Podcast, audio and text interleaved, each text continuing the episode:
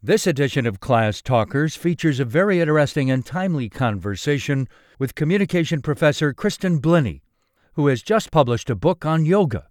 Dr. Blinne's new book traces this South Asian phenomenon as a religion, a way of exercise, and all the way to its adoption in America as a kind of lifestyle craze.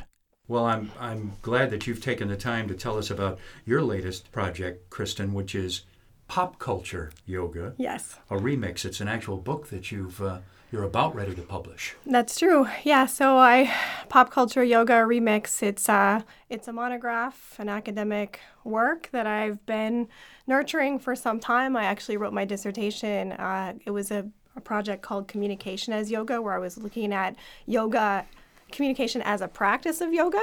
But this uh, book project takes me in a totally different direction because it's really looking at the ways in which we come to understand and define yoga within popular culture.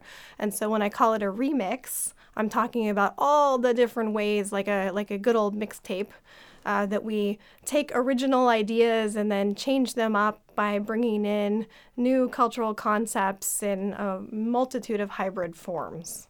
Well, this is a Eastern culture, I would think, a South Asian culture. Isn't that right? Am I right about the derivation of yoga and yogis and gurus and that phenomenon that seemed to have been imported into the United States by the Beatles back in the 60s?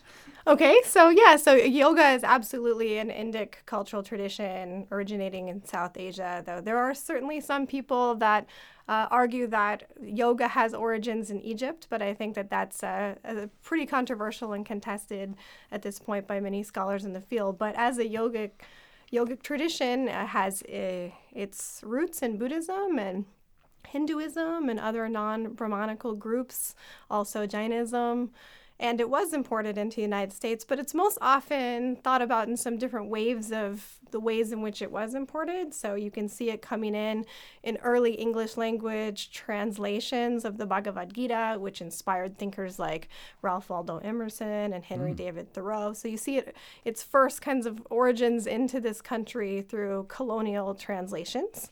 And then it finds its way, of course, into the as you as you mentioned with the Beatles in 1968 as a kind of fringe movement as part of the subcultures. All the gurus, after an immigration ban was lifted, started coming in and sharing information at that time, creating a whole bunch of different kinds of yoga. But more often than not, uh, the beginning of kind of modern American yoga is often cited as coming over in 1893 in the World Parliament of Religion in Chicago when Swami Vivekananda, as part of an anti colonial mission, came over to the United States to talk about Hinduism, and in doing so, also started a lecture tour uh, that focused on yoga, among other aspects. I remember that. Uh one of my public relations students talked about the fact that public relations started in India as uh, the Indians uh, and British were trying to recruit uh, soldiers for World War One, and that also started the beginning of the end of uh, the beginning of the um, independence movement in uh, India, and a lot of uh, Indian culture began to be exported and recognized as being legitimate in its own right rather than uh, something that was a, a, colony, a colony phenomenon from Britain. Okay. Well, in keeping with that, I mean, India, when I think about India's uh, colonial history and, and particularly when I think about yoga, it's really tangled up together. And the yoga has this, you know, thousands of year old practice that has taken a lot of different avenues as far as how it's been thought about. Again, it, has a lot of different roots and different types of techniques and different goals or aims, even, which is all still contested too.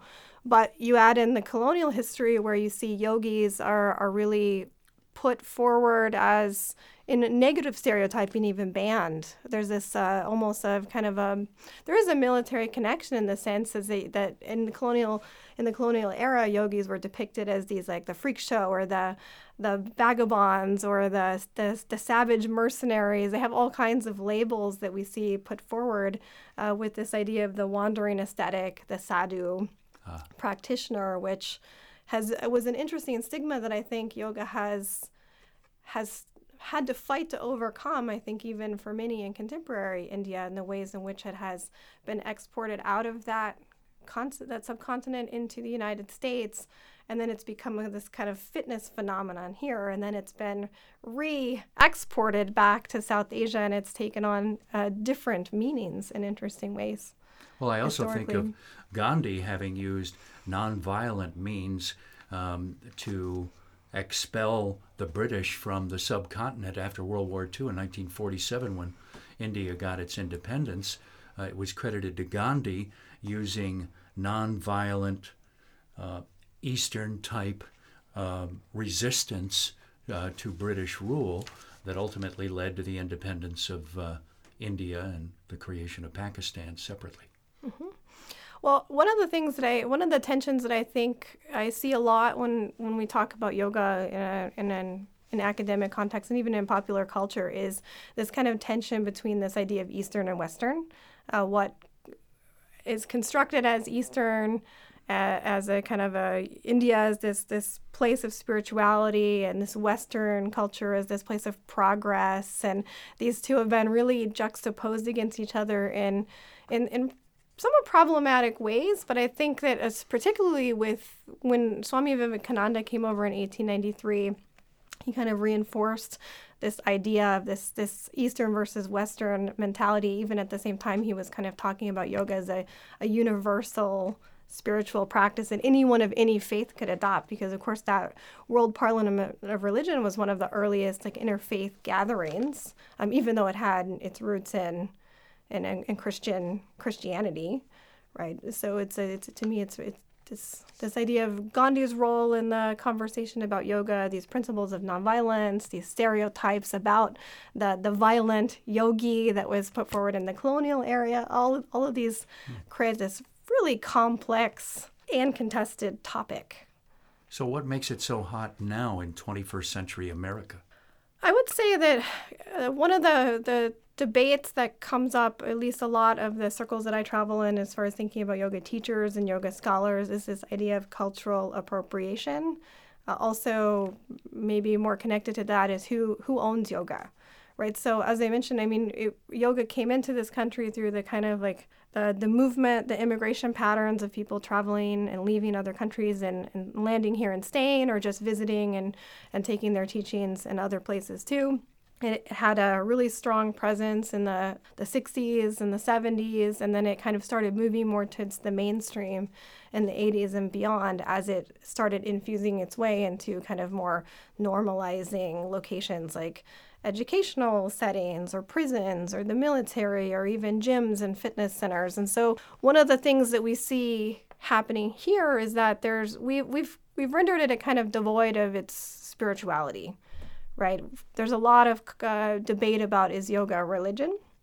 And so if the answer is yes, then we wouldn't want to put it in our public schools, right? So oh, because we have this separation of church and state. But if we say that yoga is not a religion, it's a universal practice that anyone of any faith can adopt, then that changes the conversation. So right off the bat, we have that tension who owns it, east, west, and in what way? Do we have this discourse of heritage, meaning we you know, it has this Indic origin that you can't ever change?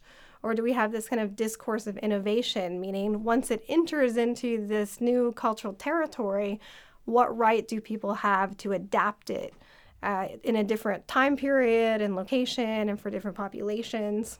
And there's yoga for everything now. You know, the yoga for golfer, the yoga hmm. for every kind of health condition you can imagine. There's infinite varieties of branded yoga of all styles, and there's uh, they're, they're the kind of yogas that I like to call like just the just add yoga. So there's like boxing yoga and tantrum yoga, and you you name it. Any kind of animal that you can domestically add to a yoga practice. It exists from kittens to goats to horses to helicopter yoga, you name it and hot yoga. Hot yoga, yes. So hot yoga uh, is is a really interesting one too that has a lot of uh, mixed response and so we have all these different types and so that's a that's one of the debates i think we see a lot with this cultural appropriation to what level can we divorce it or decouple it from its uh, its kind of source texts or ancient texts from the philosophical foundation that yoga has been built from and make it this kind of fitness thing that's very body based, it's very consumption based, and, we, and, And the clothing too is important. uh, in this Yoga pants. Yeah, Uh, you got to dress the part. Yoga pants are obviously the part of the controversy. I mean, the just the commodification of yoga in this country is is immense, right? You you can spend just so much money uh, on different products. So from the yoga pants to the outfits to the mats to the bags to the props, you name it. There's there's every it has a pretty direct link to fashion. So lots and lots and lots of brands that are specifically yoga brands to brands that are more well-known fashion labels that have created yoga uh, attire. Like Lululemon, Yes, exactly. As an example. which is also a hot stock. and uh, uh, also controversial in, in some of the, the previous founders, uh, the uh, comments about fat shaming and, and things that have come Ah, out of yeah. that. And, and I think that part of the problem is the kind of narrow representations that we see in yoga imagery. So we typically see the, the white, thin, young, highly flexible, uh, typically female almost always, uh, and then targeting this m- a more middle upper class demographic. So is it essentially white middle class female phenomenon that uh, is just a fad that uh, has been absorbed into the economy of the United States? I mean, I think that yoga yoga discourses are very slowly shifting about this this targeted demographic, but I think that that you know white thin, lean, flexible, however you want to think about it, is it, it's just directly aligned with the kinds of things we see with like women's magazines, the ways in which fashion creates these very narrow portrayals of of, of models, right? And so yoga has also as a industry, you know, some call it the yoga industrial complex, has really bought in, so to speak, to these mainstream uh, representations, and and I think uh, uh, pretty problematic ways for for the the kinds of exclusionary practices and politics that it engages. Well, you've made me think more deeply about it than I ever have or thought I wanted to, but it's something more, it seems to me, because uh, back in my own history, I um, followed the teachings of Maharishi Mahesh Yogi. Maharishi Mahesh Yogi. Yes. um, who came up with transcendental meditation. When I was a teenager, I had a, uh serious uh, anxiety problem, and I tried to um, use uh, transcendental meditation to try to uh, catch hold of my nervous system. And to some extent, it worked.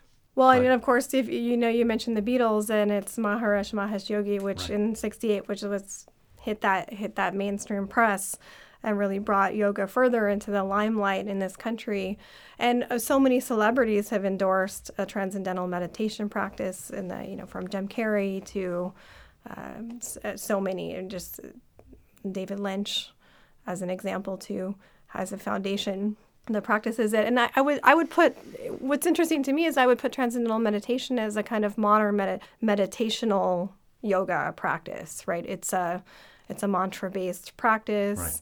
whereas uh, much of the the representations of yoga and the the word itself is is very difficult to define because it has so much complexity to it in, in the Sanskrit language. But most of the yoga we see in this country, when you have images of it, right, you typically think of it as a postural or physical practice, right? Right. I mean, for most people, when you when I say yoga, they think of people contorting like pretzels and and sweating and doing some kind of workout. When that's just one uh, really small aspect of the the larger tradition. And so you would resent the notion that it's simply a new version of Pilates or Zumba.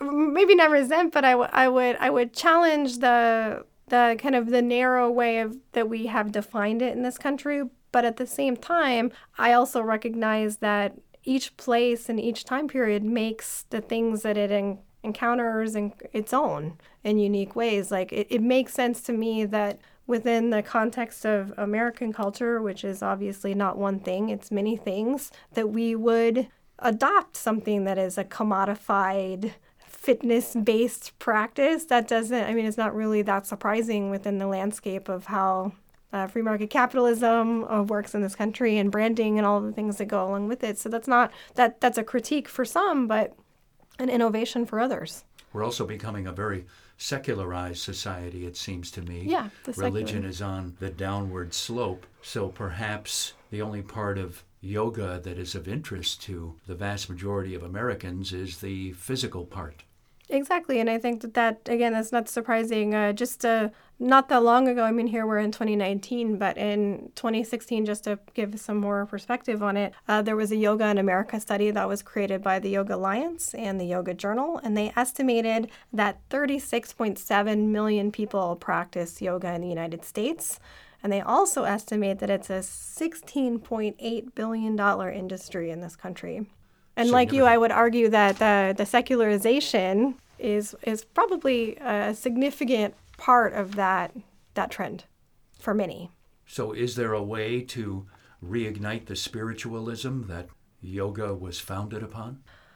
I, th- I think many teachers and, and scholars and studios are trying to integrate maybe the more spiritual and philosophical roots of the tradition. The problem is, at least from my perspective, and part of the reason that I took on this book project is that as a communication professor, I was interested in how people come to define this thing we call yoga.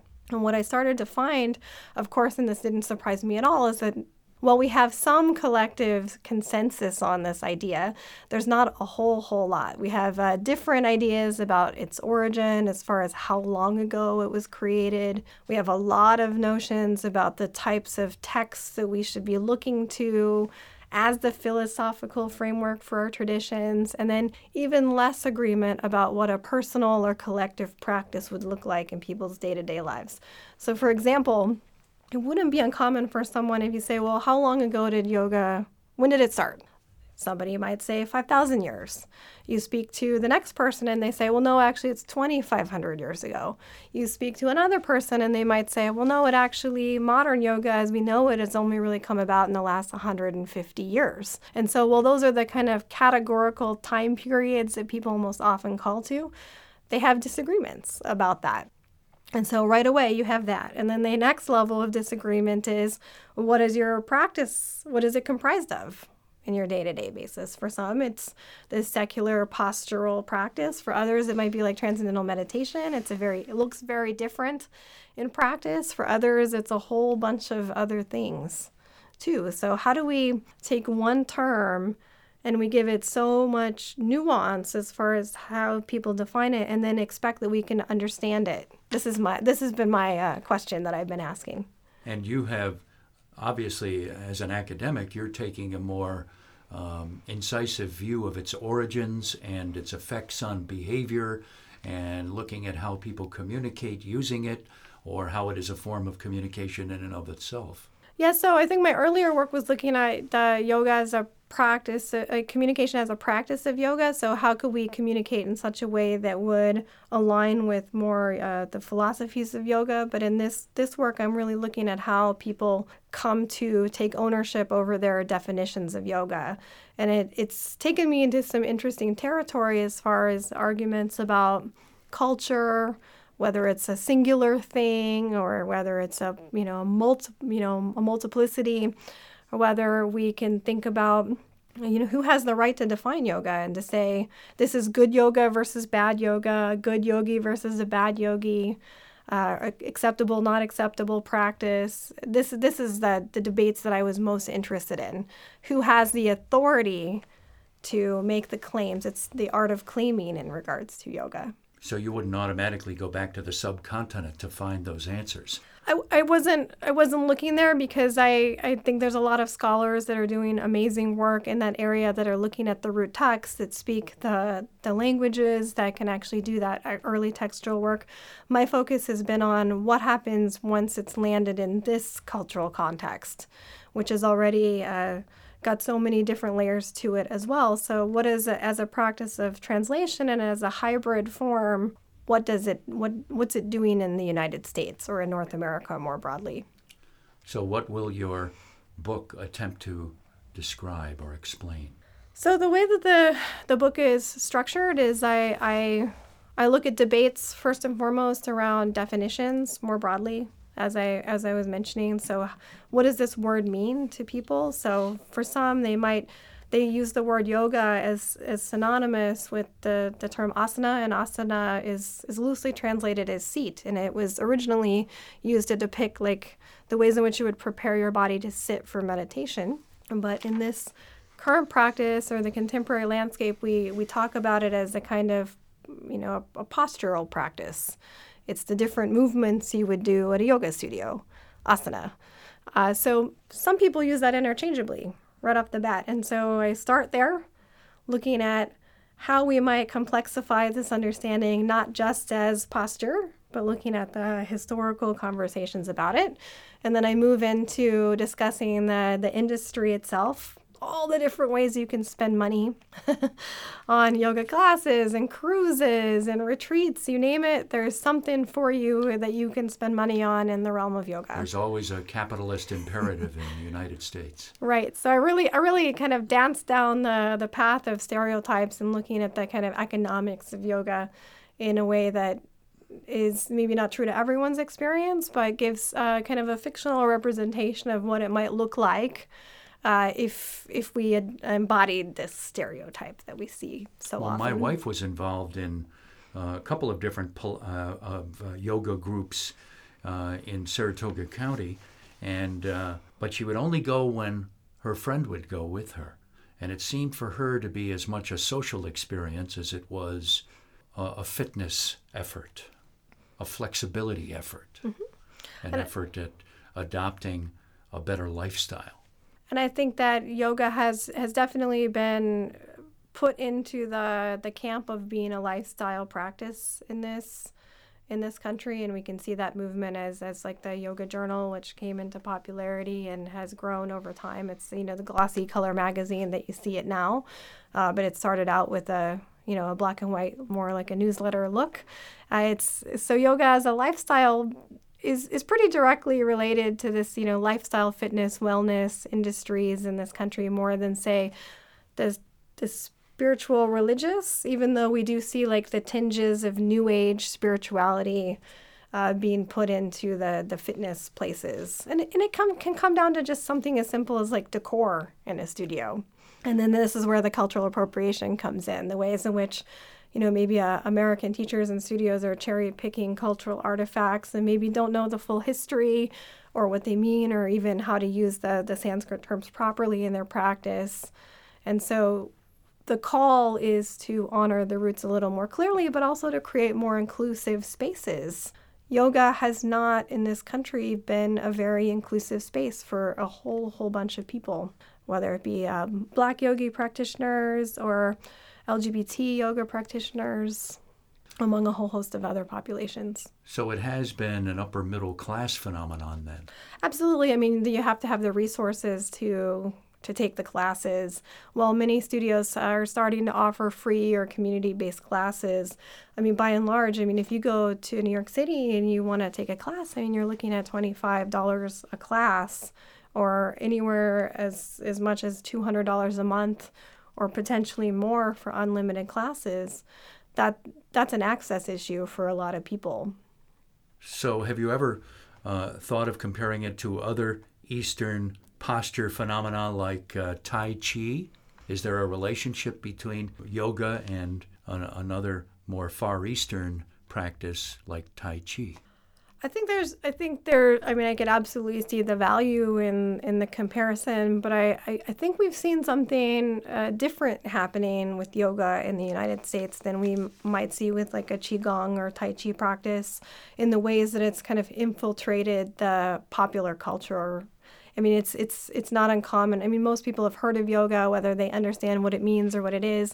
They have some kind of image of it. It's it's found its way in all the kinds of television shows and series. There's actually yoga focused series uh, that are like web based series, and it's in movies. I mean, you name it. Commercials are using it for advertisement, and I don't think we have seen Tai Chi or Qigong go quite that far in popular culture. It's there, but uh, not to the same level as, as yoga has captured our imagination. I had a conversation with another one of our colleagues, uh, Rahul Rastogi, who is from India, and we had a conversation about uh, how this very fast growing South Asian population uh, is having its own economic renewal. It's the biggest uh, democracy on earth, uh, most populous, and it's becoming uh, very uh, advanced in terms of its own uh, entrance into the 21st century, into technology and into education. Uh, many of the Indian immigrants in this country have become captains of industry themselves. They've been very successful entrepreneurs, and I'm wondering if seeing this phenomenon occur in the United States, either from a distance or because they live in California, so many ideas move from California east. I'm wondering if that's the same cultural phenomenon that has occurred with yoga.